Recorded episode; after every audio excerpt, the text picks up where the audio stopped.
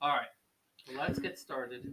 Are we ready to start? What are we doing? Freshen up the podcast. Are you ready We're to start? warmed up now. Just wait until we get popular and we start doing the pre-show podcasts. This is what really happens.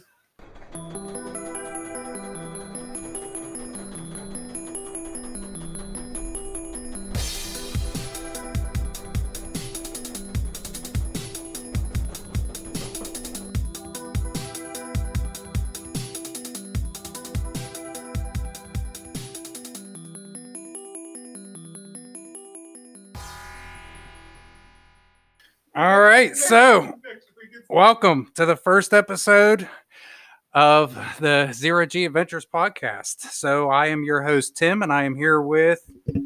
Brian. and Chris. All right. So, who are we? We are basically a group of friends that got together and said, "Hey, let's let's start an amusement park podcast. Let's do something a little bit different and talk about some different things." So here we are. Um, so everybody knows we are planning on launching our website zerogadventures.com on January 1st, uh, 2021, as well as our Facebook page and Twitter, both at Zero G Adventures. Um, so some things that we're going to share. Uh, well, we're going to share park and coaster information, park and coaster news, trip planning, photos and stories from trips, amusement park reviews, uh, the weekly podcast, of course, which you're listening to right now, and um, fun videos, including drink of the week recipes and more and stuff like that.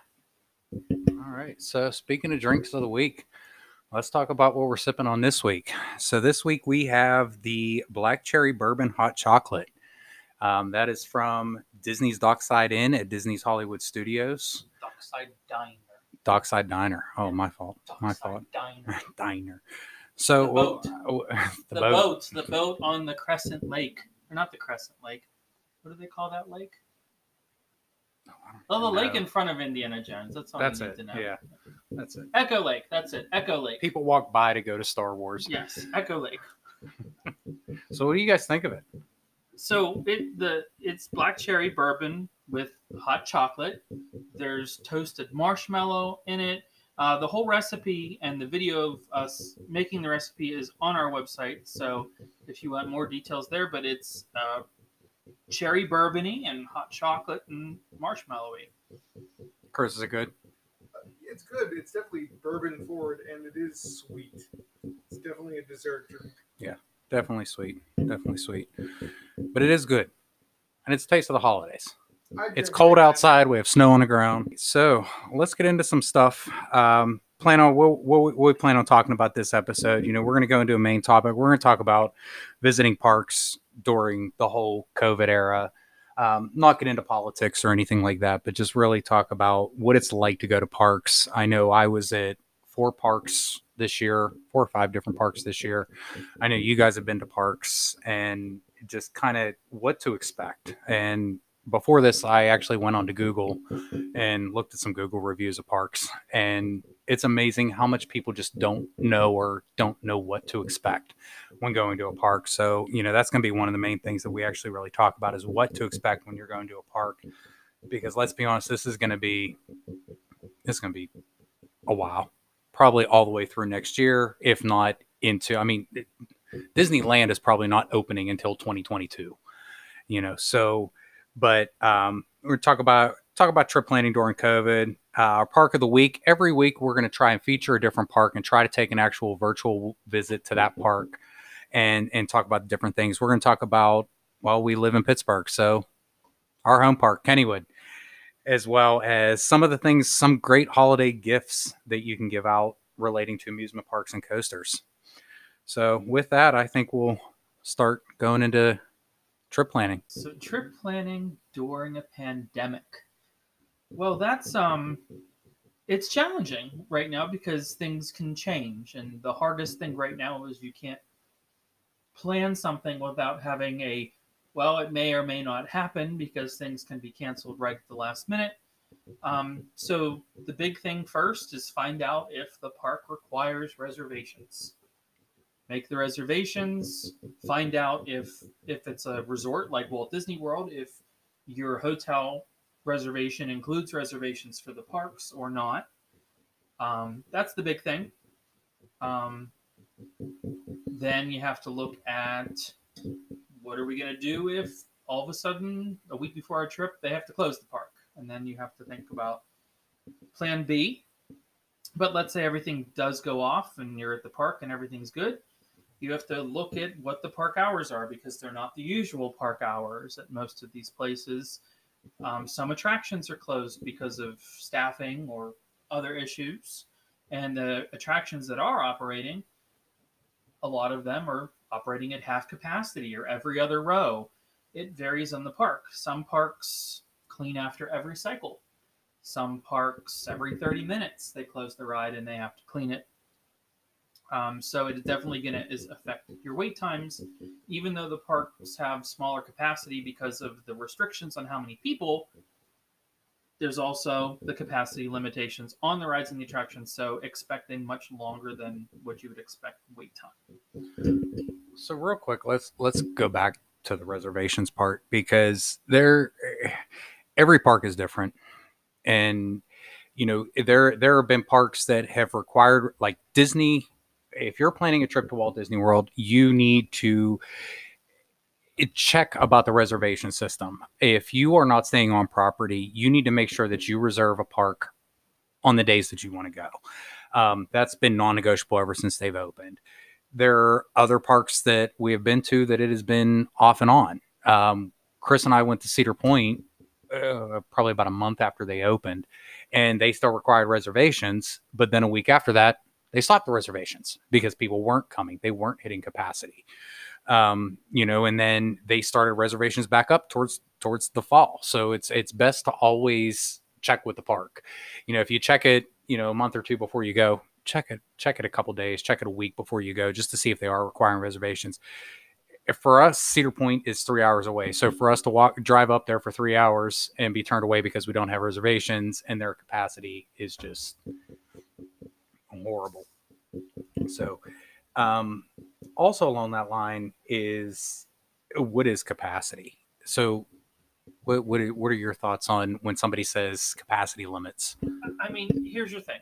Um, for example, Epcot at Walt Disney World has a max capacity of about 100,000 guests. Right. On an average day at Epcot, they don't even come close to half of what their maximum capacity is. The only day of the year that Epcot sometimes hits capacity, but I'm almost always doesn't, is New Year's Eve.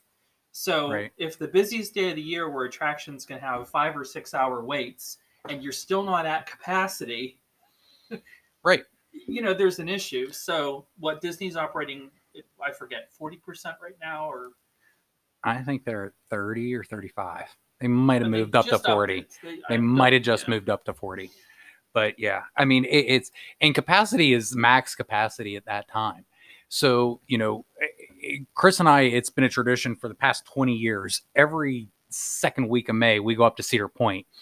There is nobody at Cedar Point at that time. I mean, we can ride Millennium Force 13 times in an hour.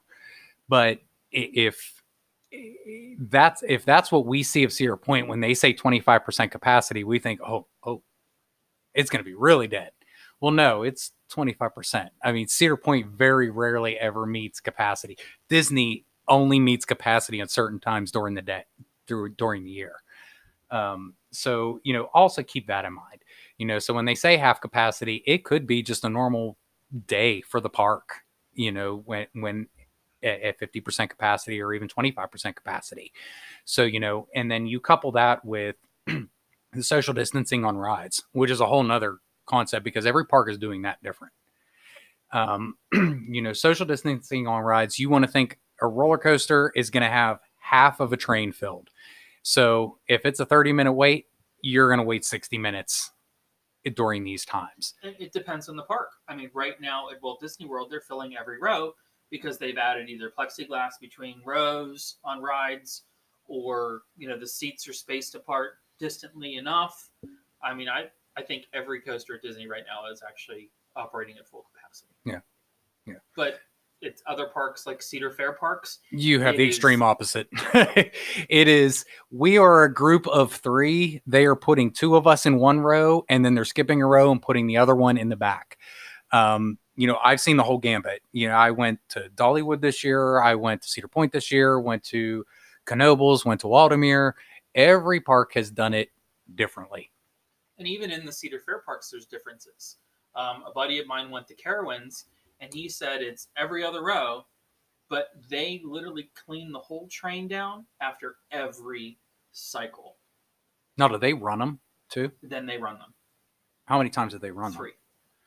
Yeah. So the wait he went down the park wasn't even that busy. The wait for um, the wild mouse. Um, I forget the name of the wild mouse at Carowinds. Um, the ricochet, ricochet. Um, the wait for it was two hours, Mm-hmm. and on a normal busy day, that ride will have a thirty minute wait. So, just I think when you go, i i- these aren't the kind of trips where you're going to get to ride everything and do everything you normally do.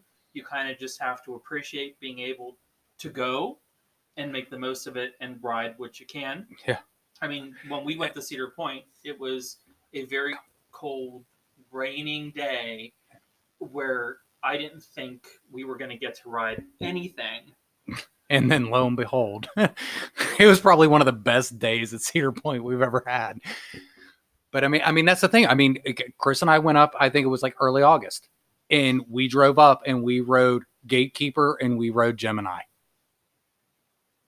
That was our day.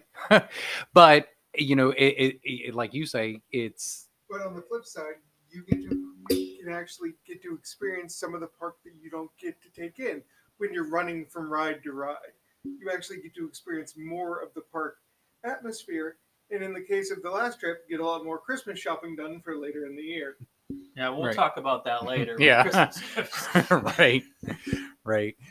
Um, but I mean, it, it- that goes. You know, the next point on your agenda is what happens during inclement weather. I mean, that was our day at Cedar uh, that that was it. I mean, it was an eighty percent chance of rain, 60 80 percent chance of rain, and we got there and we were like, oh shit, or oh crap. There's a, there's a lot of people here. You know, just looking from us waiting in line for Millennium Force right when the park opened. But then after that, when it started raining, everybody cleared out. And I mean, we rode Raptor what two, three times without getting off. that was that was later in the problem. You know, people that are familiar with Cedar Fair's policies, if it rains, they take trains off. Most roller coasters only operate with one or two trains um, because of the rain.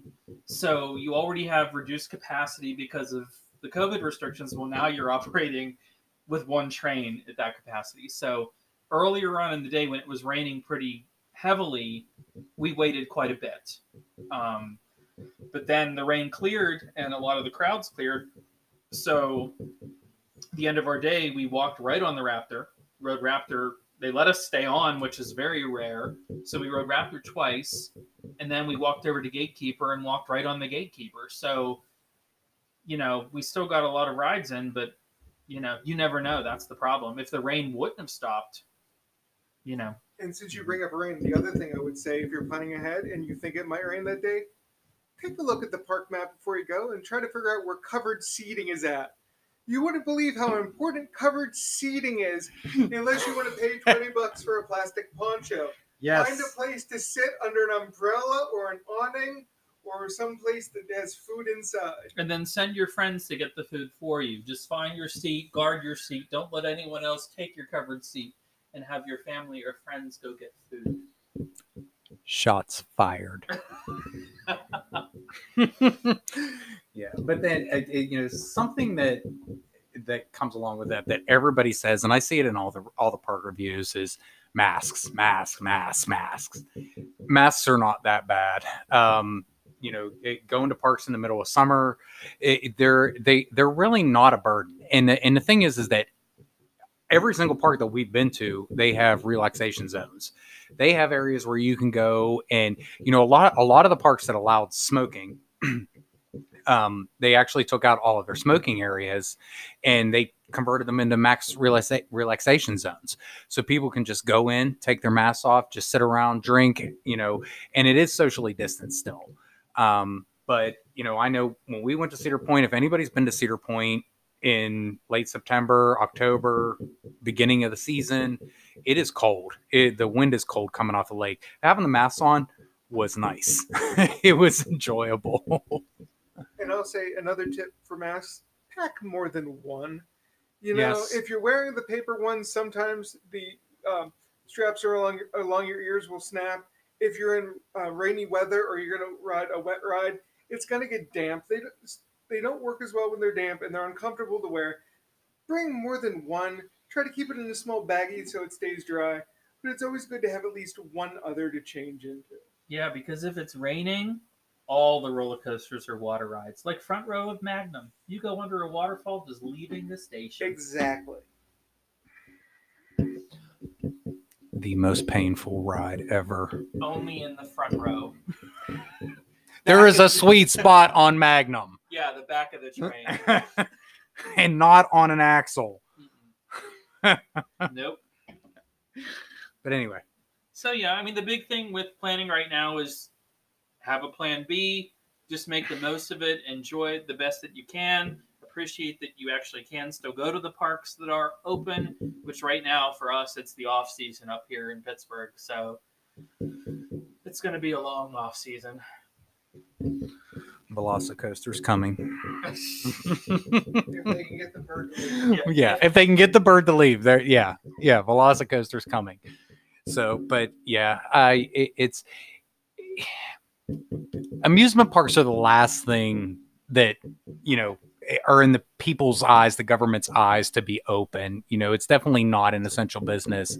So the fact that you know the majority, I mean, I don't want to say majority, but a good part of the parks open for the year.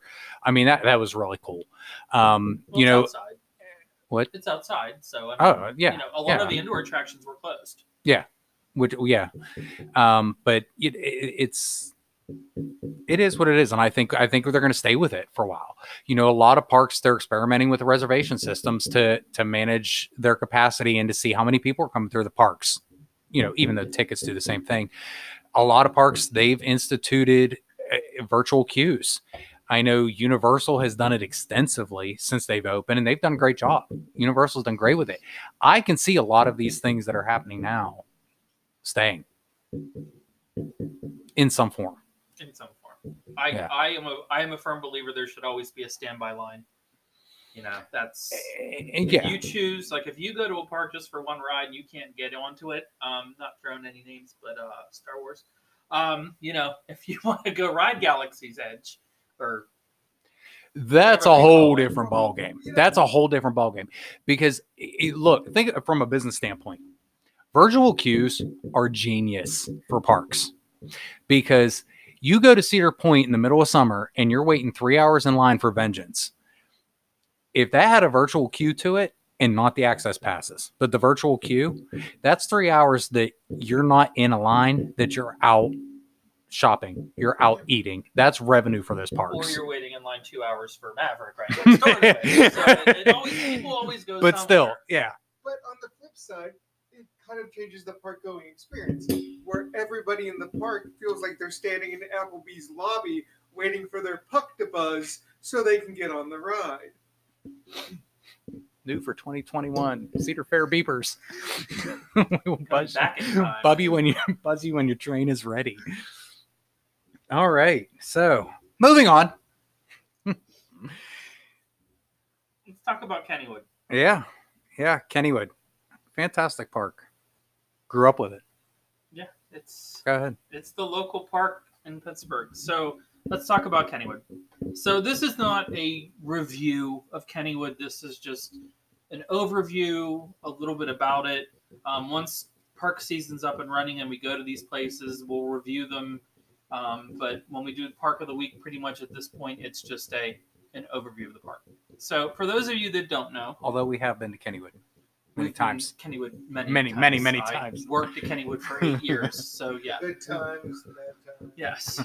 So for for those of you that don't know, Kennywood Park, which which is now Kennywood, um, is located in West Mifflin, which is eight miles from Pittsburgh. So it's pretty much in Pittsburgh, but if you're a local, it's in West Mifflin.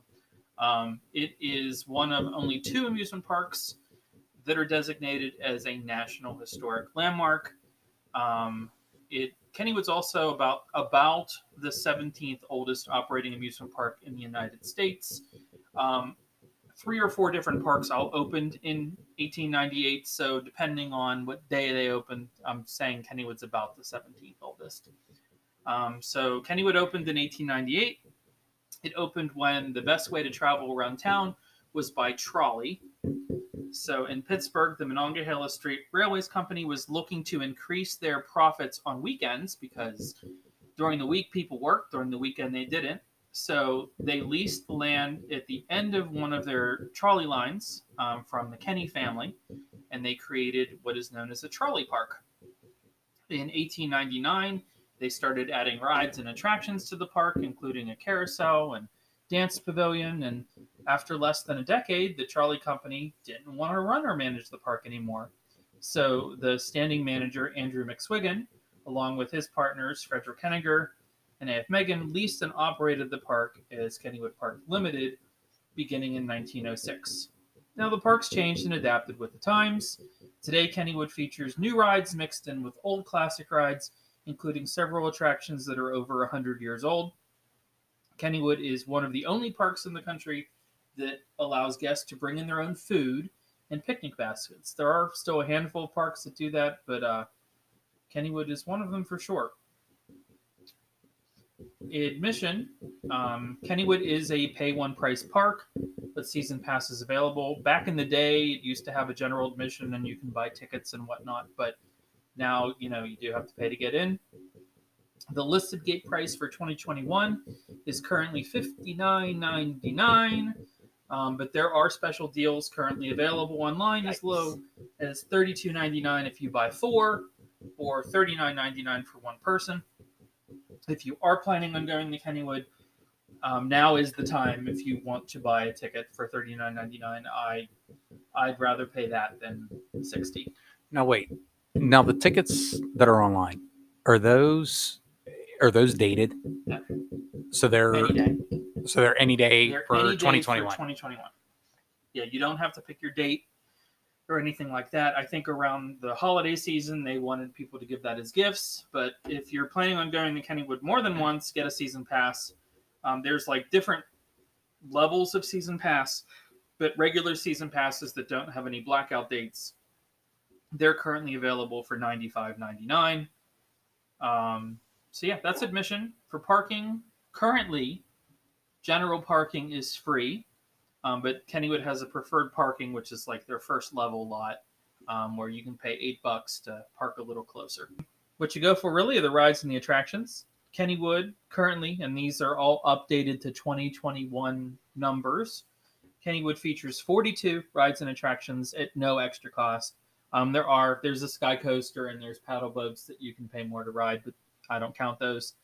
Um, the 42 rides and attractions include eight roller coasters, three wooden track, five steel track, three dark rides, which for an amusement park to have three dark rides, that's pretty good. Um, two water rides, which basically get you wet. 22 family rides. What we consider family rides are rides that guests under 48 inches can ride with the whole family. So, you know, that's kind of like the magic number in the amusement park industry. 48 inches, you can ride a lot more than if you're under. And Kennywood also features eight kids only rides um, in their Kittyland and um, what's that other new section? Oh, that uh, Thomas Land. Thomas. yes. Thomas the Train Land. Thomas the Train. Do you know how big Kennywood is? Um, Kennywood is about 35 acres. It's 35 it's, it's relatively small. Yeah. It's I mean if you look at it on Google Maps it's like so to have that many attraction and that's attractions. Yeah. That's not the walkway. I mean Kev, Kennywood's heavily treed. It's one of the parks that does have a lot of trees unlike other parks that we've been to. Tony Clark, plant a tree. Um, but uh, it- I mean, it, it, I mean, it is heavily shaded. There's there's a lot of eateries and stuff. I mean, I know that we're going to get into that, but like that's a lot of rides. So, but yeah, and especially the the, the ones that are unique. Yeah. There's a lot of unique. Now, the thing that I like to talk about is if it rains, because in case you didn't know, it rains a little bit in Pittsburgh. Um, if it rains, Kennywood actually has 11 rides that are covered and can operate in steady to hard rain, um, which is pretty good. But the thing that really sets Kennywood's attractions apart from most parks um, are their unique attractions that can't be found anywhere else. Um, the auto race or the auto ride, name changes every so often. Um, it's a wooden track that has slow moving cars that drive around it. Um, it used to have hills in it when it was built. At one time, the hills were taken out because, and I always will think of Kennywood memories. you know, and sometimes it would rain and the cars couldn't go over them. You have a big old back in front of you. you big old accident. Yeah, I will always think of that. So, um, the other, and in my opinion, this symbol of Kennywood um, is Noah's Ark. Um, Noah's Ark is a walk-through attraction with a rocking boat, once found at many parks around the world. I mean, you that was a staple. It was like the scrambler of today's amusement park. Every park has a scrambler. Mhm. Ironically, Kennywood doesn't. Um, but Noah's Ark, classic walkthrough attraction. Um, not quite an accessible, friendly option, but I mean, Kennywood does have an accessible route um, where you don't actually go up into the boat, and it basically it's a rocking boat in the middle of the attraction that you walk through. You go down steps. There's shaker floors depending on the year. Um, the past, well, I mean, Noah's Ark was closed this year because of COVID, um, but the year before they turned off the shaker Yeah. floors. They the do that the every once in a while. I'm hoping they come back. Um, then there is the Turtle, which is a tumblebug ride. There's only two of these left in the world. Ironically, both of them are in western Pennsylvania. Um, the other one is the Tumblebug at Conneaut, which is 90 minutes north.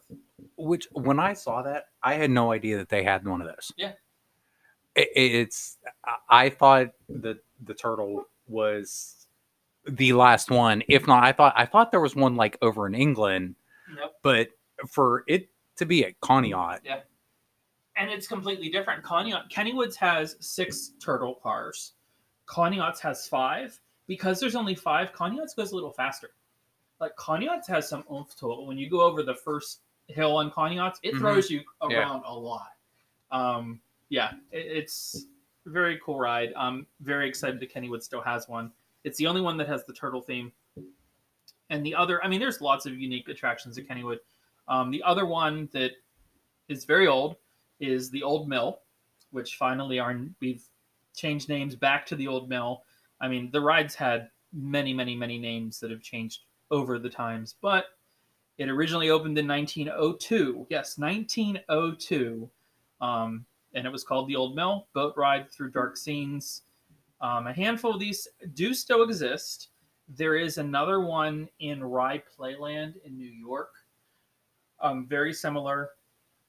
Um, it's the only one I think that really feels like the old mill. I mean, a couple parks have both dark rides, but not like this. It's literally four adults per boat, or six people if you have kids with you. But it's unique and goes through the dark and old scenes. favorite was Hard Headed Harold's horrendously humorous Haunted Hideaway. But most people today know it as the Old Old Mill. Yes, and I don't know anyone that ever actually called it by its full name. It was the Haunted Hideaway. Yeah. I mean, yeah, we, and we don't speak of the Garfield era. yeah, the whole Garfield's Nightmare. Yeah, for what was it, about 10 years? No. Or was no, it longer than it that? was longer. you Um, know they they uh, decided to buy into an IP and completely rethemed it to Garfield having a nightmare, and it just it, it lost a lot of the nostalgia that people have known that ride to be. Um, I mean, you get into an old wooden, almost like the Venetian or Roman gondola things, and you know, kind of go through a little water trough, and it's a pretty decently long ride. Um, but it was, you know, like a typical old school dark ride, and when they flipped over that scenery, it just kind of lost something and gained a whole bunch of fluorescent paint and black light. So Yeah, 2004. 2004 is when it became S- Garfield's Nightmare. and just this year in 2020 it opened as the old mill again, and it wasn't even years. done. They're still adding to it. They just wanted to get it open, um, but it wasn't complete. Didn't um didn't Scarehouse Yes. have a hand in that? So Scarehouse is a huge haunted house that's located in Pittsburgh. That's I think it's world renowned. I think it's won tons um, of awards for their haunts and things like that. But they did it, and you know I didn't go on it this year, but I did see Point of View on uh, YouTube, and it looks like they brought stuff back from previous The rides. Gold Rusher. A lot of the stuff from the Gold Rusher. The train. Yep. I remember the train. So, but so what about coasters? So we got three coasters that are wooden, Yeah. three wooden coasters. So we have kind of like the the the baby, the intermediate, and then the I'm ready for my big kid ride. So, you know, we have the uh, Jackrabbit, which we're going to talk about a little bit later um, because it has a a special milestone this year. But the Jackrabbit is a wooden coaster. Um, we have the Racer, which is a Mobius loop, and then um, also the Thunderbolt, which is has been dubbed the king of the coasters. Back, Well, it was. the- I mean, it, it's still a decent ride. It is a very good ride. yeah. I mean, the, the thing is, and and we're, if you want more information about Kennywood and especially the coasters, we have two articles on our website um, that talk about Kennywood more, and we go into their coasters in more detail. Um, the thing that's really interesting though about Kennywood's roller coasters is how historically significant they were. The Jackrabbit at Kennywood is 100 years old. We'll talk about that more because it is our coaster of the week. But the thing about it is, it was one of the first roller coasters that had wheels underneath the track to keep the track or the train on the track, you know, which completely changed. And you need it. Yeah. you, you need it. And then again, we'll talk about the Jackrabbit later, but I mean, that is changed roller coasters forever. I mean, knowing that you're not going to, you know, go off rails. And um, the racer, I mean, the racer's now going to be only one of two Mobius. They're building a new one. Oh, really? They're building a new one out in Europe or in the Middle East at that new Saudi park. Wow. It's it's a GCI Mobius loop. Oh. Yeah. That's kind of cool. That's coming back after. Yes. Yes. But anyway, I digress. Yeah, I mean, it's, and then the Thunderbolt was an older coaster uh, that was called the Pippin, and you know they wanted to do something new to it. So in 1968, they added to it. They literally took the moved the station, they raised the lift hill, um, extended it, and did you know a double helix with hills in it. Completely changed the ride, and uh, I mean it was the king of the coasters. It was ranked number one by was it New York Times? Yeah. I think it They used to have that that Yeah. thing out there uh, right outside the entrance to the queue that had like a list of the 10 best wooden coasters and the Thunderbolt was number 1 and there was Coney Island Cyclone and and the Beast. I yeah, mean, the Beast was on there. I'd lo- I'd love to see that again. Yeah, and then the, thing with it though, when the Thunderbolt was built like that, wooden coasters were on the decline. Um, you know, there are two roller coasters that people will tell you out there are wooden coasters that started the renaissance of the wooden roller coaster, and the Thunderbolt was one of them. It doesn't get the publicity that the other one gets, but the racer at Kings Island is definitely um, the big one that started the renaissance of wooden coasters. But the Thunderbolt opened this around the same time. Um, actually, before the Thunderbolt opened in '68, and uh, the racer at Kings Island opened in '72, and um, they started popularity of wooden coasters back at parks. Um, Kennywood has that's it for the wooden ones, but I mean they're they're the perfect lineup of wooden coasters for a park. You have, you know, the family friendly racer to uh, the intense Thunderbolt. Yeah. And what about their steel? I mean, they're steel coasters. I mean, they have. I mean, they have their little kitty coaster, which is the roughest ride in the park. You know, it's good chiropractic neck treatment for adults. Kids love it, but Not as rough as Ravine Flyer 3. well, yeah. That was rough. That hurt me. That ride hurt me. But anyway. But yeah, so- you have to earn that credit. for hard work. And, and that's why they're Yeah. designed for children. I- Oh. If you want to get a credit on uh, the little Phantom at Kennywood, though, you do You have, to have a child. yeah. So find one. But what? el- I mean, what else is there? I mean, there's Skyrocket. this. Well, I mean, the Phantom's Revenge. You know Oh. that was just like the Jackrabbit, or just forgive me, just like the Thunderbolt. The Phantom's Revenge used to be the Steel Phantom that opened in '91, and people didn't like it because it was well. Some people liked it. The general public thought it was rough because of the. I loved it. Well, Still one of my favorites. you're in the minority. I am in a minority. So Well, sometimes the general public is wrong. Still, Phantom Lives matter. So yeah, the Steel Phantom was a record setter. It was, I mean, it was Kennywood's answer to the Magnum at Cedar Point. It took the record for Magnum. It did, it did, and um, the problem was is that you know let's drop you 225 feet at 80 miles an hour and then make you a sharp left turn. a very sharp left turn, and let's head you into a vertical loop that shouldn't even be handled at 35 miles an hour, let alone 70. Uh, literally they had to add brakes right before the loop and then the whole and the problem was the harnesses if, if the steel phantom was built after they changed harness styles and just had lap bars that coaster would still be around and it would be popular Even if it had comfort collars. yes so like, they were talking about completely getting rid of the steel phantom and the general public poured outcry said no don't don't do this. So instead of scrapping the whole thing they decided that they were going to pull a thunderbolt and they were going to stop the ride in the middle and change the rest of it. And they turned it into you know a mega steel coaster with airtime. And you not only go through the thunderbolt once you go through the thunderbolt twice. And um i mean it's one of the best mega coasters in the world it's constantly on top 15 lists of I'm sorry. I'm looking at you crazy because you said mega and you didn't say the H word. I'm not using the I'm not using that is a point of contention. We're not getting. we have We're not going to talk politics and we're not going to talk classifications of roller coasters. because we could talk about the hyper debate. You know, if it's the drop, if it's the lift. I mean, the lift on the Phantom's Revenge is 160 feet, but the second hill drops you 230 some feet um, into Hey, a they- ravine.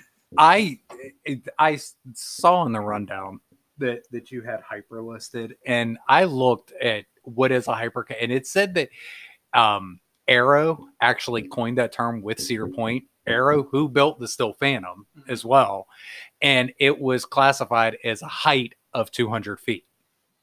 Now, marketing changes; they they fit it to to do whatever at, the end of the day, it's an awesome ride. It, it Steel Phantom was an awesome ride. Phantom's Revenge is an awesome ride. I don't care if it's a hyper. I don't care if it's a mega.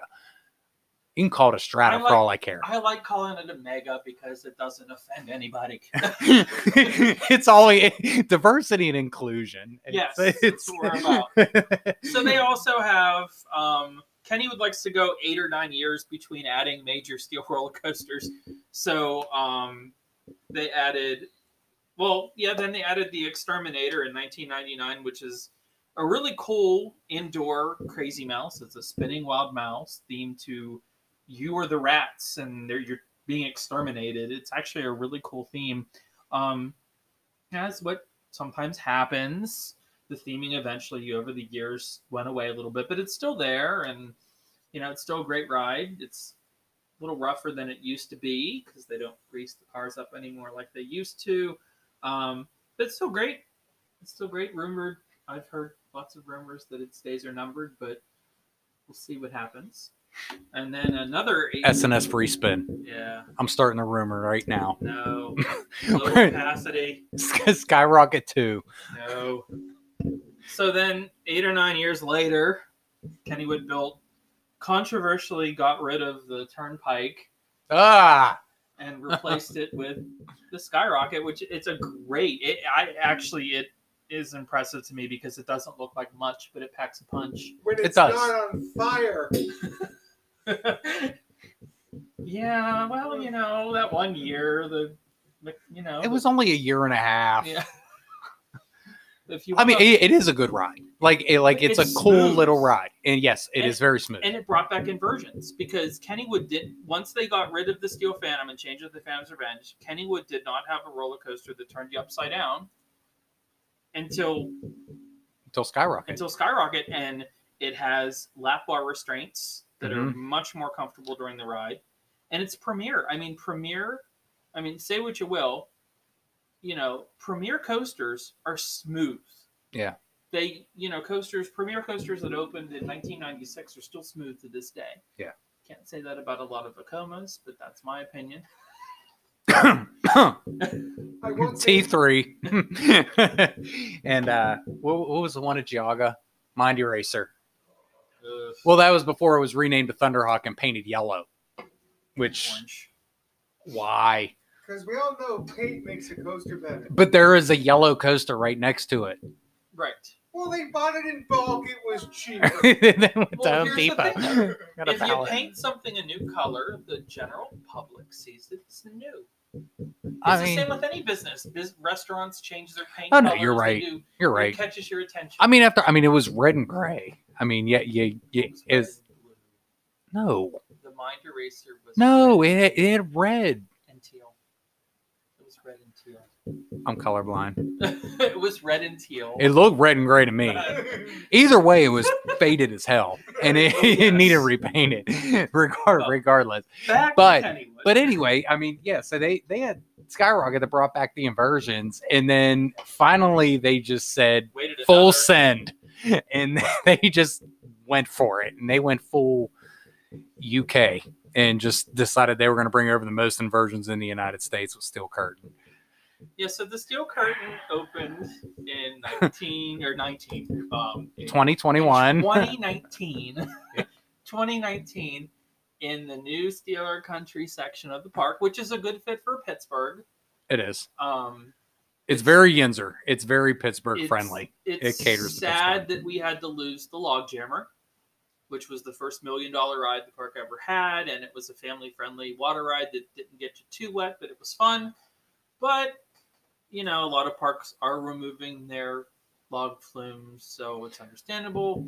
Other parks are refurbishing their log flumes and keeping them going for the next generation. But you know, Kennywood wanted something new. They wanted something, you know, that broke records, that brought more people in. So that's the steel curtain. Yeah. I mean, it's. I've only gotten one ride on it. A, is that all you got? Mhm. You, you We too? wrote it together. Well, I know we wrote it together, but. I know, but I didn't know if you guys went back. No. I mean, uh, one ride, it's a decent ride. I mean, it, it S&S is coming up with some really cool stuff lately. It is It, it, it's a, I would not I would not put it in my top 10. I would not put it like when we talk about our favorite coasters here in a minute. I, I I wouldn't put it as my favorite at Kennywood, but at the same time, I've only got one ride off of it. It's only been technically open for half a season Yeah, it it, it hasn't been broken in. You know, there is a weird rattle to it. There is Vibration. a there is a more of a swaying that what is normal for a steel coaster. Steel coasters are supposed to sway. Roller coasters are supposed to move, but there's more of that. It's kind of like if you build a life size K'NEX roller coaster. Yeah, that's pretty much it. The structure is different. It's very minimal.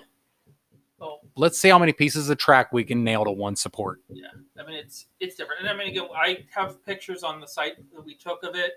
Uh, it's it- it's a good ride. It's It- impressive looking. It, it fills the bill. I, you know, I wouldn't wait two to three hours to ride it. No. but you know, we got there early. We were I think we waited- Open. Yeah, I think we waited like half an hour, maybe Yeah. 40 minutes.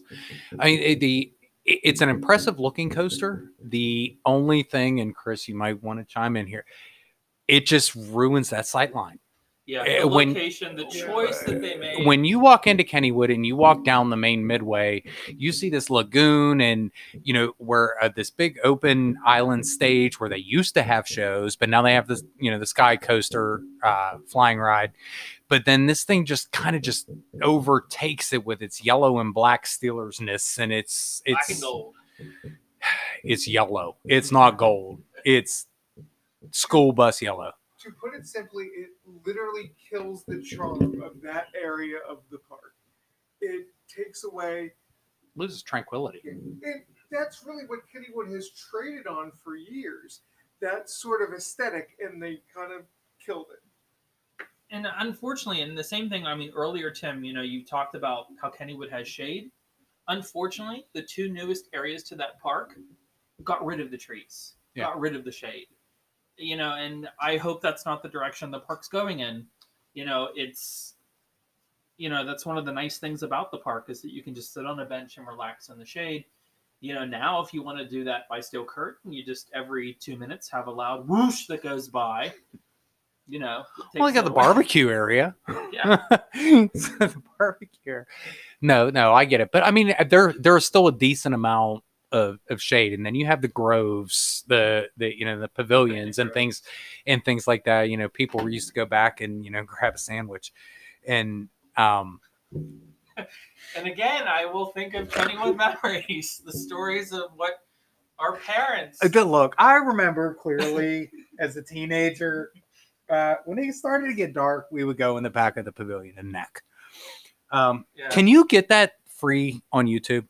Yes, I believe. So you can. I believe most of Ray, Rick C. Documentaries are on our local PBS's uh, YouTube page, which we will link to. Yeah. Well, let's link to that because there there was a show. Um, it was called Kennywood Memories by Rick Sebak. He's a renowned Pittsburgh historian. It came out in 1988. So Yeah. we're back in the. It's children of the 80s all through this video. Yes. it- yeah. 1988, and the the fashions, the hairstyles, the trends, the the the lingo, and everything. It's a great. I think it's only like an hour, if even if that. Um, but we'll link it down in the description in the video. Um, and I'll even throw it on the YouTube channel as well with a link to it. So, um, but it, it's a great to watch because you can quote things for years to come on that. Um, all right. So, do we want to talk about favorite coasters? Are we back? Yeah. all right. So, do we want to talk about favorite coasters? yes. yes. All right. So, Brian, what's yours? At Kennywood, my favorite is the Phantom's Revenge. Why? because um, I like a good quote unquote hyper mega coaster. I like airtime. I like speed and drops and and the fact that it still retains the original parts of the Steel Phantom and then goes into the new part plus going through the Thunderbolt. I was between Phantom's Revenge and Thunderbolt, but they the Thunderbolt anymore gets they do trim it a little more than they used to, and it just kind of took it away from me. So I it was close, but I gave my vote to Phantom's Revenge. All right. Cool. What Chris? Me? So I have a question. So is this all Kennywood roller coasters, like past and present, or is this what's there now? This is what's there now. What's there now? Yeah, I I would have to say Phantom's Revenge. Um, I think I think they retract all of it by now, didn't they? The lift Except- the station are the only parts. Of Yeah, and then the transfer track. Yeah, so they've retracted all by now, and it has gotten smoother. But um, it's a good ride. I like. It's not my favorite ride by any means, but it's if I go there, I'm, I'm gonna ride the Phantom's Revenge. It, it's. It, I know what to expect from it, and it delivers every single time. I have not gotten a bad ride off of Phantom's Revenge, and I've sat in every single seat. But what about you? You know, I'm gonna have to go with the wooden coaster. My favorite at Kennywood is going to be the Jackrabbit. There's just something about it. I think it is close to being a perfect wooden roller coaster to me, and you get a good mix of airtime and drops, and it's it's a terrain coaster, which is more interesting to me most of the time when you're hurtling down actual hills, not just the coaster hill. You're barreling down into valleys and ravines. Yeah. It's it's just a good ride. And and the thing with the Jackrabbit, and I'm going to embarrass my sister because I have to tell this story. So the thing with the Jackrabbit is when you see it from the midway, you just see a little train, and you see, you know, the lift hill, which is only 30 to 40 feet above you. So you don't see the rest of the ride. You don't know what's there. And I'll never forget my dad told my sister that we're going on the train. So she thought she I was think- going on the train. So my mom and me were just on the midway waiting, and they go off on the train, and they come back, and she's like, "That wasn't the train," because no, it has you know a large double dip in the middle of the ride that has some of the best airtime in the industry, and but yeah,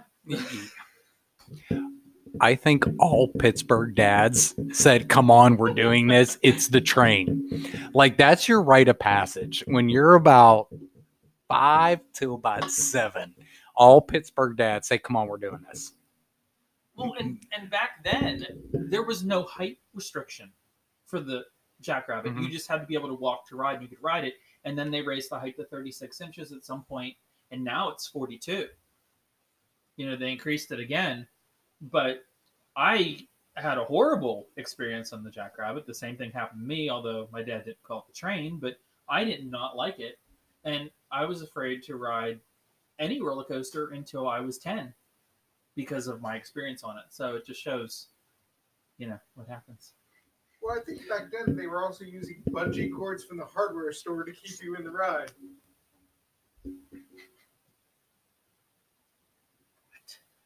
What? So anyway, since we're talking about the Jackrabbit so much, we have selected that as our coaster of the week. You know, each week we we plan on talking about a specific coaster in a park, you know, that we're talking about, and just kind of highlight things. It might not be the the the shining star, you know, whatever of the park, but you know, it, the Jackrabbit, you know, being 100 years old this year, um, in 2020, it, it- it's definitely a, a coaster with a lot of history to it. And you know it has the double dips and it has you know chris started to go go ahead and say what you was saying before because About the seat that's history. Well, if memory serves, at least when I was a kid, it felt like the only thing they used to hold you in were basically off the shelf bungee cords from the hardware store. This wasn't advanced restraint technology. It was a Right. leather strap, like a dog leash A dog- it was a dog leash Now, when the ride first opened, though, and it had the one single bar that did not ratchet it wasn't a buzz No. bar and it had the pull noodle with the electrical tape around it and that's what you held on and to when the ride opened, that's all it had. It didn't even have the leather strap when it opened. It didn't. Roller coasters didn't have restraints like that when they opened. So the Jackrabbit opened in 1920, which is 100 years old this year. It's a wooden track terrain coaster, meaning it follows the terrain. Kennywood has a ravine that goes through it. So when John Miller designed it, the park didn't want it to cost a lot of money, so he used the terrain to the advantage to make the coaster cost less. You know, it goes out of the station. There's not a lift hill right away, like most roller coasters. You know, that's something about all of Kennywood's coasters. For the exception of the Steel Curtain, none of them have the biggest drop first. Um, you know, but the Jackrabbit, you go like a you're just going around a curve, long stretch in a flat track, and then all of a sudden you plunge into the ravine, go through a tunnel, then you have another small hill, and then the lift hill. You only go up 40 feet, which isn't high for coaster standards. But then the next thing you go down is a 70 foot double dip that causes you to fly up out of your seat. and that's like the pittsburgh rumor like Oh, everybody eh, yeah. Yeah, every everybody in Pittsburgh. If you're from Pittsburgh and you know, and I probably have said Pittsburgh probably about thirty times by now, but if you're from Pittsburgh, um, you you know, you know two things. You know the Jackrabbit jumps its tracks on the double dip, and you know that when somebody says Kennywood's open, that means your zipper's down. That's all you need to know about Pittsburgh. but you know, and it goes down the double dip, and it's because of the wheels that are under the track that keep you keep the track of the train on the track moving. You fly up out of your seat. If you know, if it really jumped the track, you know, those landings wouldn't be pleasant.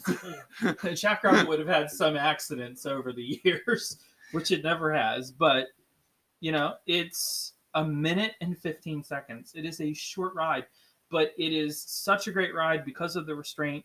The all of Kennywood's wood- wooden roller coasters, I will say, they keep up with their wooden coaster maintenance. Those coasters are smooth. They replace track every year like you do on a wooden coaster. They pretty much say within a 10 year period, a wooden coaster is entirely rebuilt because every you know year they do different sections. But yeah, the Jackrabbit is is one of the most unique. It was a lot of firsts. The wheels, you know, lift hills, middle of the ride. It's a great Mhm. ride. Yeah. But we still need to talk about other things at Kennywood. I know we kind of ventured off into the coaster of the week, but um, Tim will go to a roller or go to an amusement park to ride roller coasters. Brian goes to an amusement park to eat. Well, I'd say Chris goes to an amusement park to eat too, but Kennywood's food is, I mean, if they're known for the potato patch fries, and I mean, they're good fries. I mean, they make good fries. It started out as this little stand by the Thunderbolt, and you have, you know, fresh cut fries. I just will always see the scene from Kennywood Memories in my head again about the fries. On a good day, we go through about 60, 80 pounds. on Yeah. It, that is seriously though. If you're listening to this and you have not seen Kennywood Memories, go watch it because it will bring back so much nostalgia to you. But um, yeah, I mean there there's a lot of different things. I think a lot of the older things have kind of gone away and they become more traditional. The things that used to be offered, they kind of went away. There's some of the staples, Golden Nugget, Potato Patch, um, you know, but then eh, what five ten years ago they put in a johnny rockets in the middle of the park in an old pavilion oldest, and it's one of the oldest buildings on property. Yes. A building that has been there since 1899 is now at Johnny Rockets. But it's Which- not even a real Johnny. which Rockets. yeah, which listen so my wife and i we go to the, we go to atlantis we go to nassau bahamas a lot on vacation one of our favorite places to eat there is johnny rockets i don't know why but it's just it's just something you go to kennywood's johnny It's rockets they got three different burgers and they got fries or onion rings and you want pepsi or do you want diet pepsi and that's it and they're going to charge theme park prices for it so but i mean what I, I you know for me my favorite is funnel cakes i love funnel cakes i don't care where we're at my favorite is always going to be a funnel cake the funnel cake by the old whip well, I guess it's not the old whip. No, we shouldn't. We shouldn't say that anymore. anymore. But over By by, by the log Country. jammer, By uh, Steeler Steeler Country. Country. I've dated myself three times now. you, you are a true Pittsburgher. You give driving directions of things that used to I be did. places. Go down by the old racks. Turn left until you hit the hills.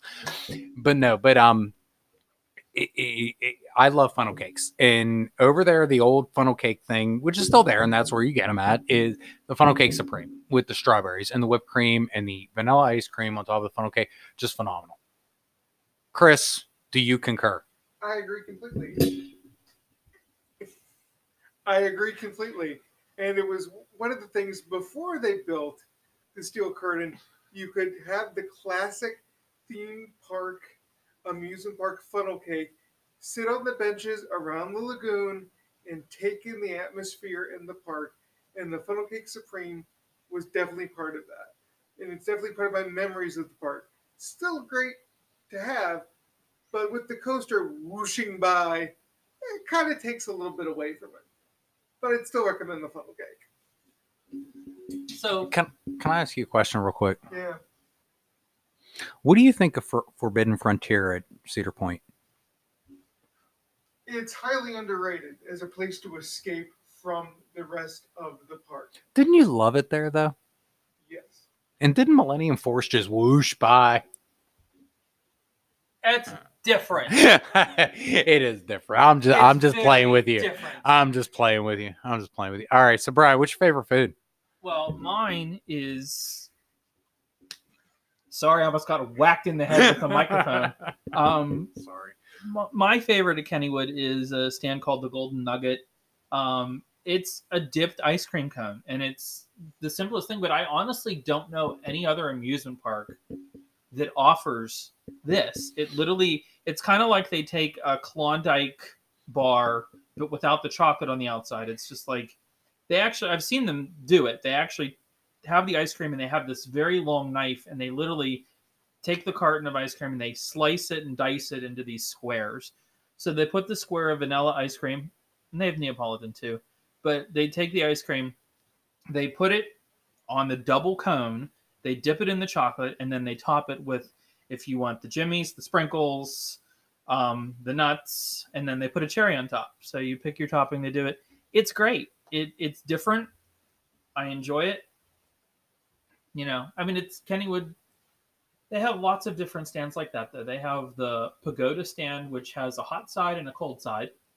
The cold side has the soft serve ice cream in the park, but they also have something called. This is my second favorite item there. It's called the iceberg, and it is icy, either the red or the blue, and they put ice cream in it. So it's literally a layer of icy, and then soft serve, and then icy on top of it again, so it looks like an iceberg. What? It's great. Yeah, he I never known that that existed. same. He had just mentioned that to me the other day. Oh, I mean, both of us looked up at each other like, "What?" How have we missed this? I again, 37 years, and I was today years old. Because all I thought they sold was sausage, no, that's the other side. That's the hot side. There's a hot side, but there's four side. sides. Which which or do they alternate? Is it hot, cold, hot, cold, or is it like this side of the rhombus is cold? There's two sides of the building with two different lines: the hot side and the cold side. Well, they both have 45 minute lines. Depends how many windows they have. One.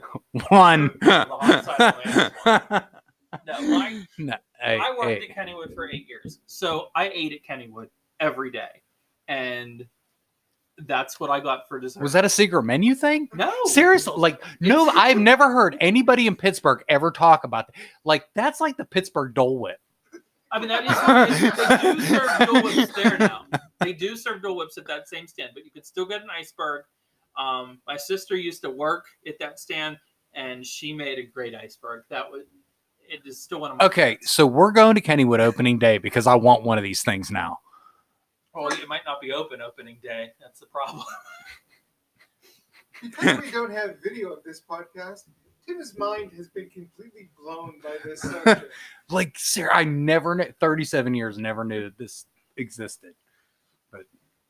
But I mean, they have literally. I mean, we're just talking a little bit about food at Kennywood, but Kennywood has 23 fast food locations in the park. They're known for the potato patch, and they actually serve the potato patch fries at two different stands in the park just to keep the lines manageable. We'll say. Um, there's two indoor air conditioned places.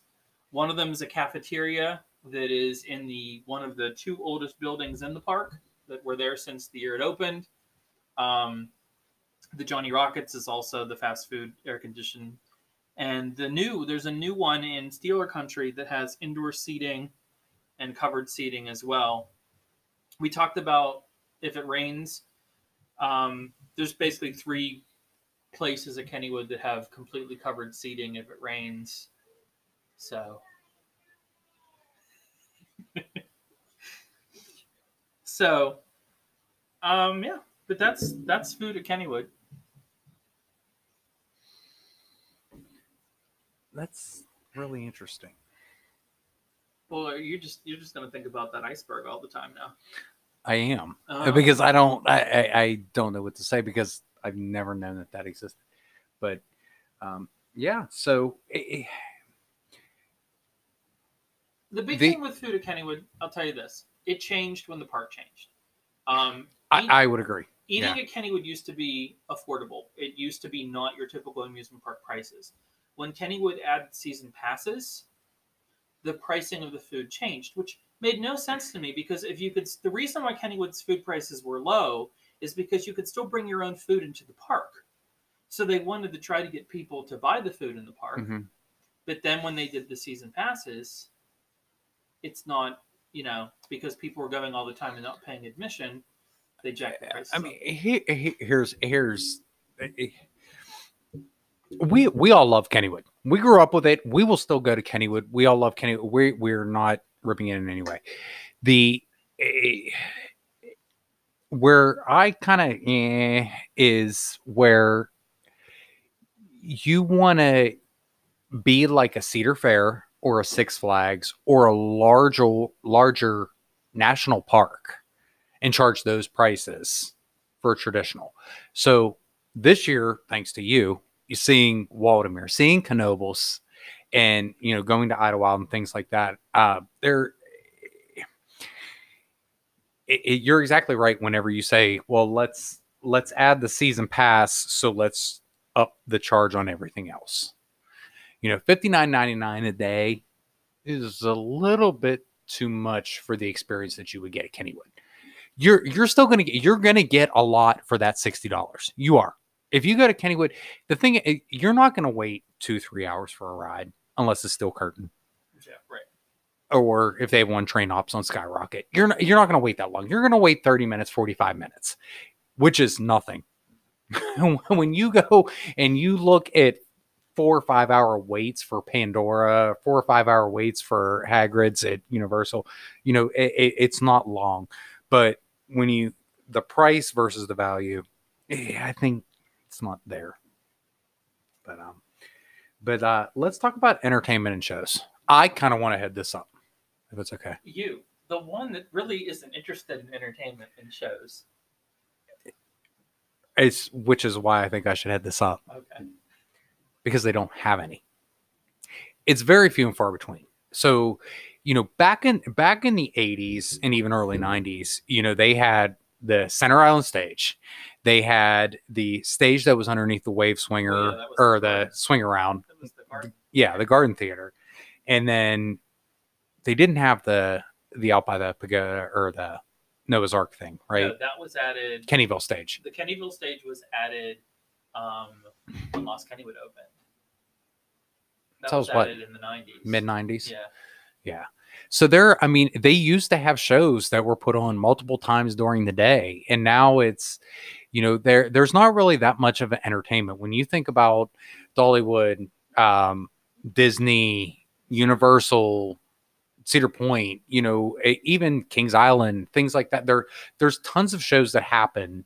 They might not start at the beginning of the year, but you know, there there are tons of shows that happen midsummer. Um, Kennywood doesn't really have that much. Yeah, I mean Kennywood, they have. I mean, they still have where the garden stage used to be. Um, they have bleachers, and they'll do certain seasonal things there. That's kind of like their their big show.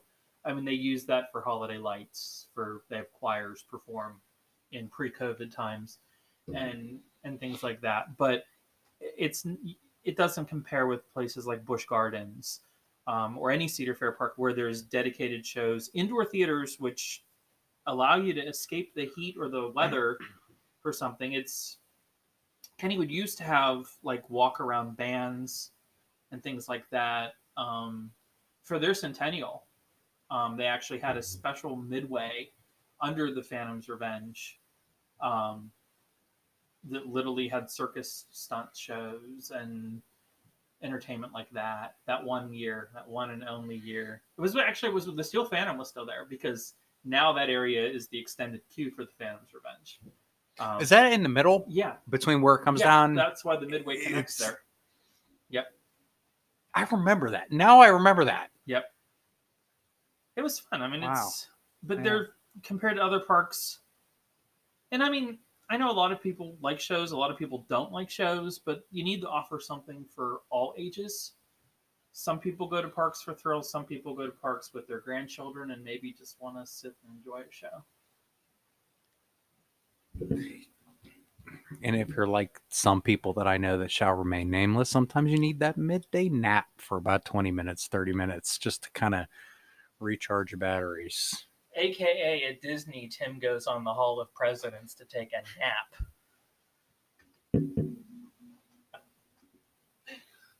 Moving on, we're going to talk about nostalgia and and some of the things that maybe were in Kennywood that you miss, or even just something that you miss that is not there. Um, Chris, I've always been a fan of dark rides, and the thing, one of the rides I miss most at Kennywood is their dark ride Le Cachot. which is French for the dungeon. Yes, it has a very long history in the park. Before it was that, it began as, I believe it was called the Zoomerang, and after that it became the Safari before it was Le Cachot.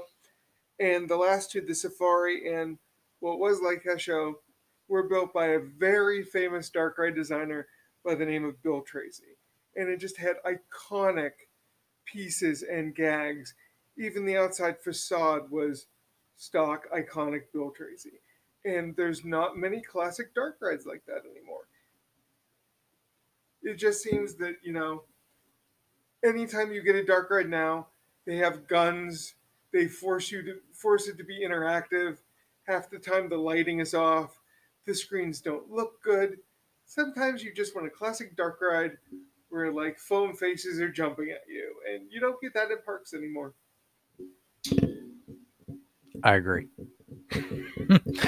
that the end of that ride with the strobe black and white room was the coolest thing ever. And I remember being like eight or nine years old and being terrified of dark rides because my aunt, for whatever reason, when I was like three years old, took me on the Gold Rusher and the spider just jumped out and just, mm, mm, I hated them. And then I rode it when I was older and I just fell in love with dark rides.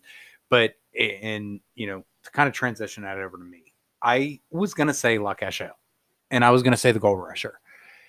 Um, however, there's so much I think the three of us could sit and talk about the old school dark rides that I kind of want to say, let's keep that and let's put it into it into a different episode. Um, because there's a lot. And even people out there, there there's a lot of nostalgia and love towards the old school dark rides. For me, I miss the Steel Phantom. But there's something in particular about Steel Phantom I miss the Batwing. That's the one thing that I miss. It's a Batwing.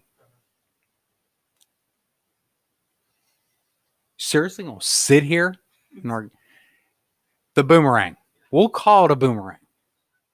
Specifically, the boomerang. It's not on any new coaster ever. Like it's gone. Aside from Montu, I think Montu's the most recent coaster that actually has one. Um, other than that, I can't think. I was trying to think. That's why you called it a batwing because on an inverted coaster, it's a batwing. On a sit-down coaster, it's a boomerang. And parks that used to have it were it was Arrow. It was only Arrow and Yeah. Vekoma and Vekoma. Um, the Vortex at Kings Island had one. I think Viper at Magic Mountain has one too, don't it? After after the trim run, Yes. break run. Um, it, it, but it it is an, a cool inversion. You don't see it. Like there's a lot of cool inversions out there, and, and I'm an inversion guy. If you had to ask me, Tim, what it, what do you like most about roller coasters? It's inversions. There's there's a lot of different inversions out there that are cool, that are awesome. But imagine that on a wing coaster. Imagine that on a dive coaster, even. Like a a lot of people give crap to the dive coasters and their one trick ponies, but it's something unique. Shut up. I will mute you. But um but like I I that's one thing that I do miss is is the Steel Phantom and its inversions and especially the boomerang as I have so been corrected. so but anyway. All right, so what's yours? So mine, it's a ride that's still there. I mean, the train is still there, and Kennywood's train, even though it doesn't go anywhere, it's more of a ride. It's not a transportation train like some of the bigger parks have. But when we were growing up, the theme on the train was Hoot and Holler Railroad, and 1976 to 1992, this was the theme. It had they added an area to the back of the train where you turn around and it was called Moonshine Village. And it had animated characters and animals and scenery, and it was awesome. Now, now, now it is what should be a ride just like that with Thomas the train. You get to that back area, and it's literally flat billboard character boards that you can just go online and see, you know, what they say. Instead, you just go around and you see flat billboards of the other characters where it used to be you go through this village and the closest thing to that now is Cedar Point's train. When after you go through Frontier Town with the house on fire and stuff, but it was you know everyone went on the train because they wanted that theme and then they removed the tunnel. Mm-hmm. Yeah, it's just Well, aren't they aren't they like postcards now? They're not even like billboards of character. I thought they were like postcards or something, like greetings from Sodor. Okay, so uh, when was it that they redid Thomas Land? Uh, seventeen. 17? I think Y- 27. Yeah. So they they expanded Kiddieland and rethemed Kiddieland, part of Kiddieland, this expansion into uh, Thomas the Train. And with that, they took the park's actual train and rethemed it so that you're riding Thomas. Um, yeah. After Thomas derailed twice. Um, Well, and derailed because the section they changed the loading area, so you literally had the crossover the train tracks.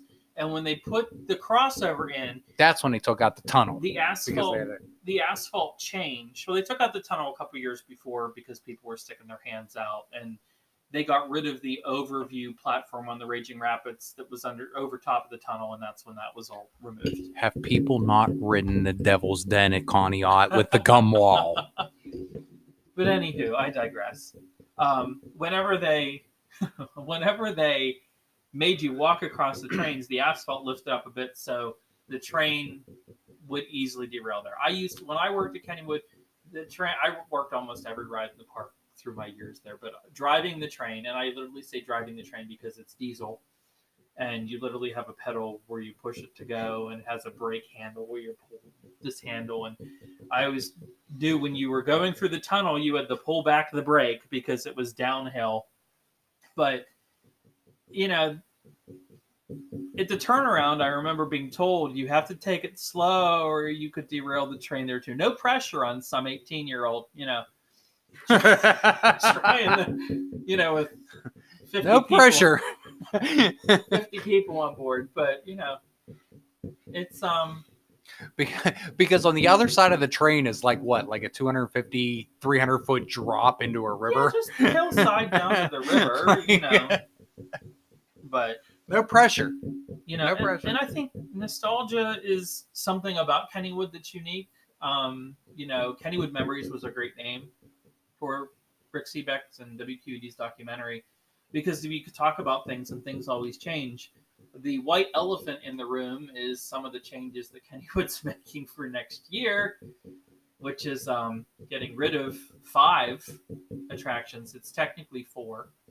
Um, the Enterprise slash Volcano, which a lot of parks are getting rid of. yeah a lot of parks are getting rid of enterprises. yeah a lot you of know, places are getting rid of those um, and they're getting rid of the paratrooper, which that one I understand to a point because it is a low capacity attraction. It's popular, and I know that new management wants more seating areas for food stands, and the food stand that the midway stand that's right there doesn't really have a seating area, so to speak of, other than a couple tables behind it.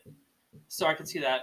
it's But- not very i- i- there's not a lot of them though you don't see a lot of them left though Paratroopers, Pennsylvania parks have them. yeah and there's a couple in Florida, but they're they're not as unique as the other two rides that they're getting rid of. yes Which um, the Bayern Kurve, um, very unique.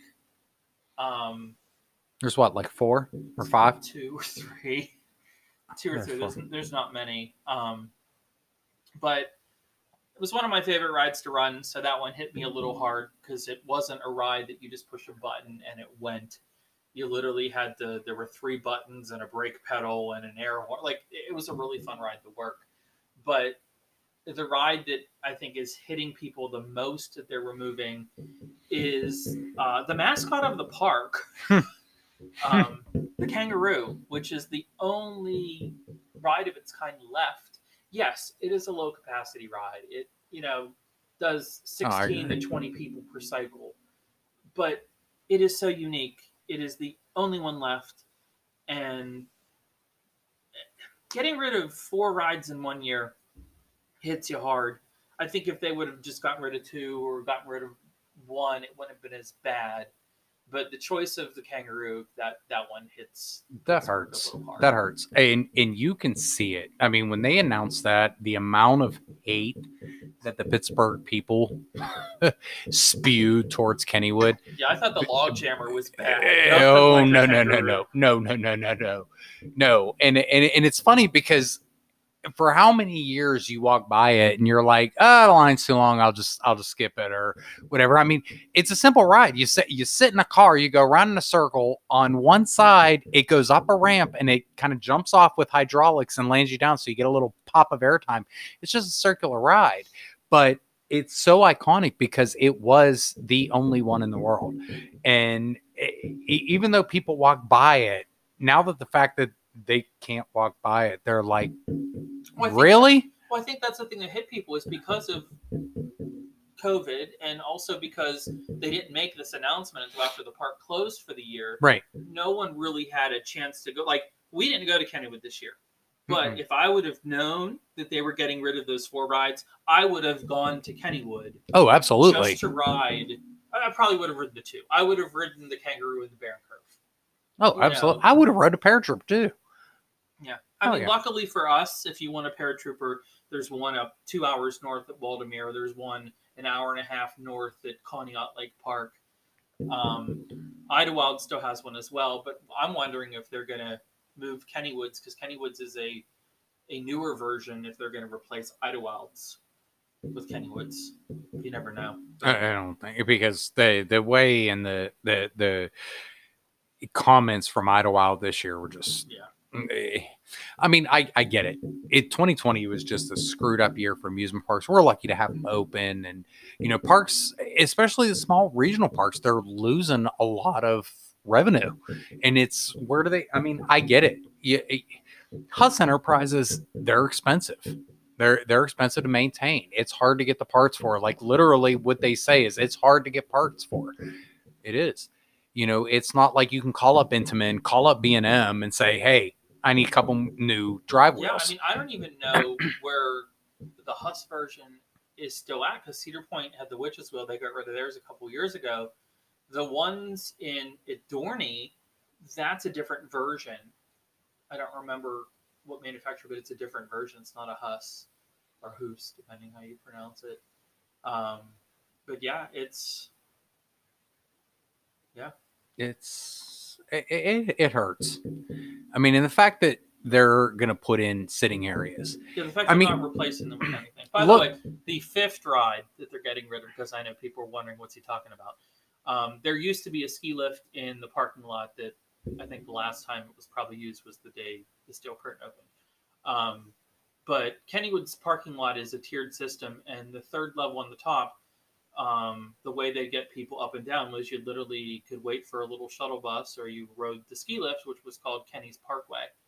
So kind of really hit you. It's Kenny's Parkway. They literally in the same year are getting rid of the kangaroo and the Kenny's Parkway. I didn't even think about that. yeah. That it was Kenny was Parkway. So you're getting rid of Kenny Kenny's Kangaroo yeah. in one year. Like, what is your mascot going to be? They're going to bring in Steely McBeam. No. It's still Kenny Kangaroo. It just doesn't have a ride. Wait, but how do you explain why is the mascot a kangaroo? The kids are going to be like, "What's with the weird large rat?" But here's the Why thing. is the kangaroo in Pittsburgh? But the thing is, the thing that's cool about it is just like Kennywood memories. The parents are going to say, "Well, there used to be a ride here. Bimbo, Jumbo, all them Jeters. Jeters. Yep. There used to be a ride here called the Kangaroo." And then people are going to talk about it. And the sad part is, then it's going to have a, ne- a negative connotation connotation with it, and people are like, "Well, yeah, they got rid of it." Yeah. I mean, but you got to. I understand it. You got to change. You got to add. Kennywood is very tight on land. You know, they don't have a lot of space. I get it. Four in one year, technically five, is just it hurts. And Yeah. we still have people bitter over the laser loop. So Hey. Yes. That's another story. So, uh, you know, a- a- and that actually, to, you know, kind of talk about news and things, we kind of move news to the end because it kind of all has to do with Kennywood and, you know, Kennywood removing rides. But, you know, one of the things that was removed was the laser loop. And, you know, the laser loop that was moved to Ch- Mexico. Eh, Yeah, Mexico. Mexico. I forget the park. It was like Chapultepec or Well, it's it's funny. So the the what was it called? Yeah, the laser loop.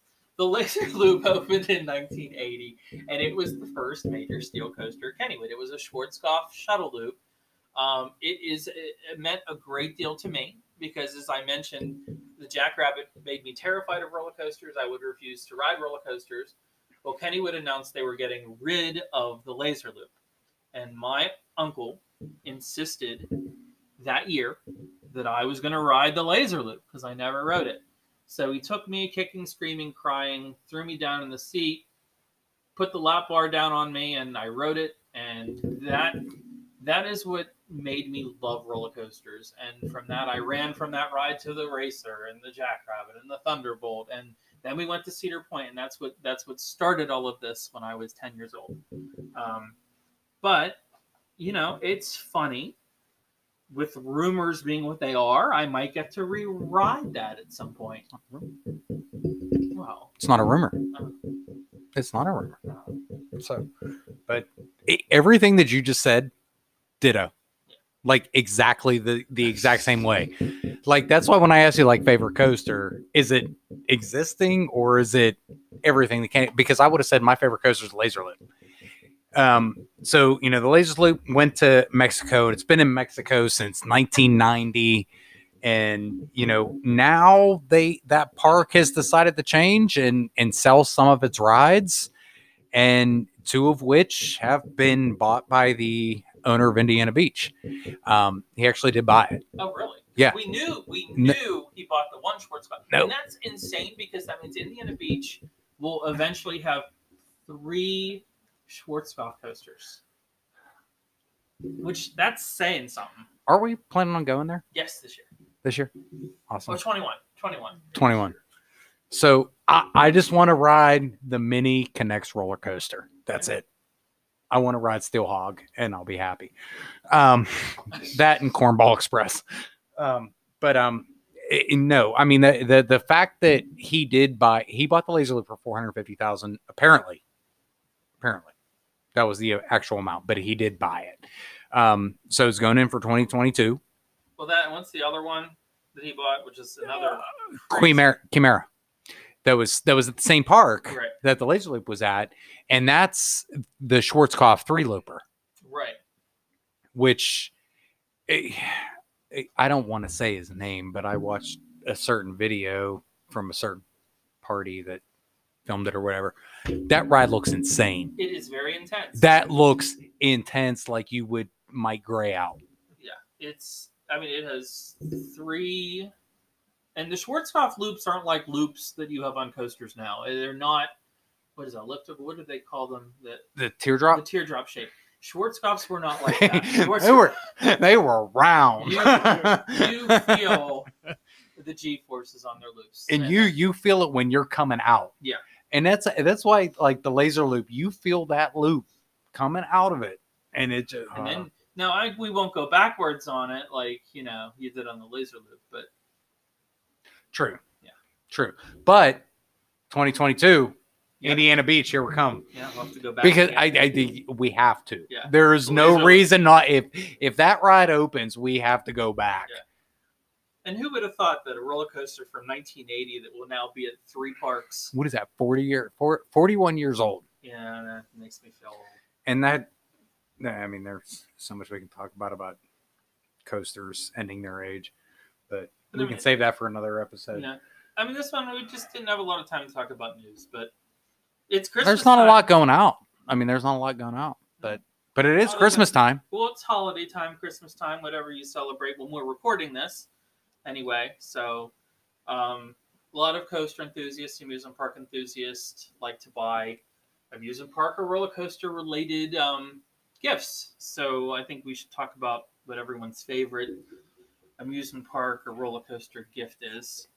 Um, mine, I like a good roller coaster calendar, and lots of different places come out with them. Ace does one, and I think a bunch of different coaster clubs um, have their own different parks and things. But I, I usually get the roller coaster calendar. you familiar with uh Thrilling Moments Photography? No. He um do you know Jack Larson? Larson Loopers on Twitter. It's his son. Oh, okay. Um and he does Thrilling Moments Photography. He he was selling calendars this year and I almost wanted to buy one. He takes amazing pictures. It's like he is amazing at it. And I I looked at him and I went to go order a couple, gone. So good job, Jack. So but but anyway. So What's yours? Me? Yeah.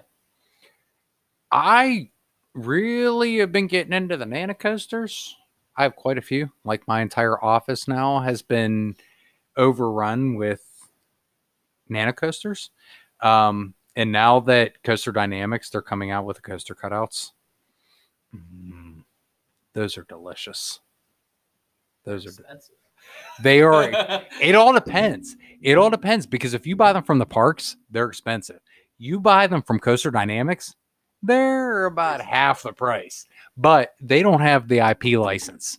They say it on their website they have the IP license, but they don't. So, but so you get it doesn't have the ride logo on So it. there's no decals.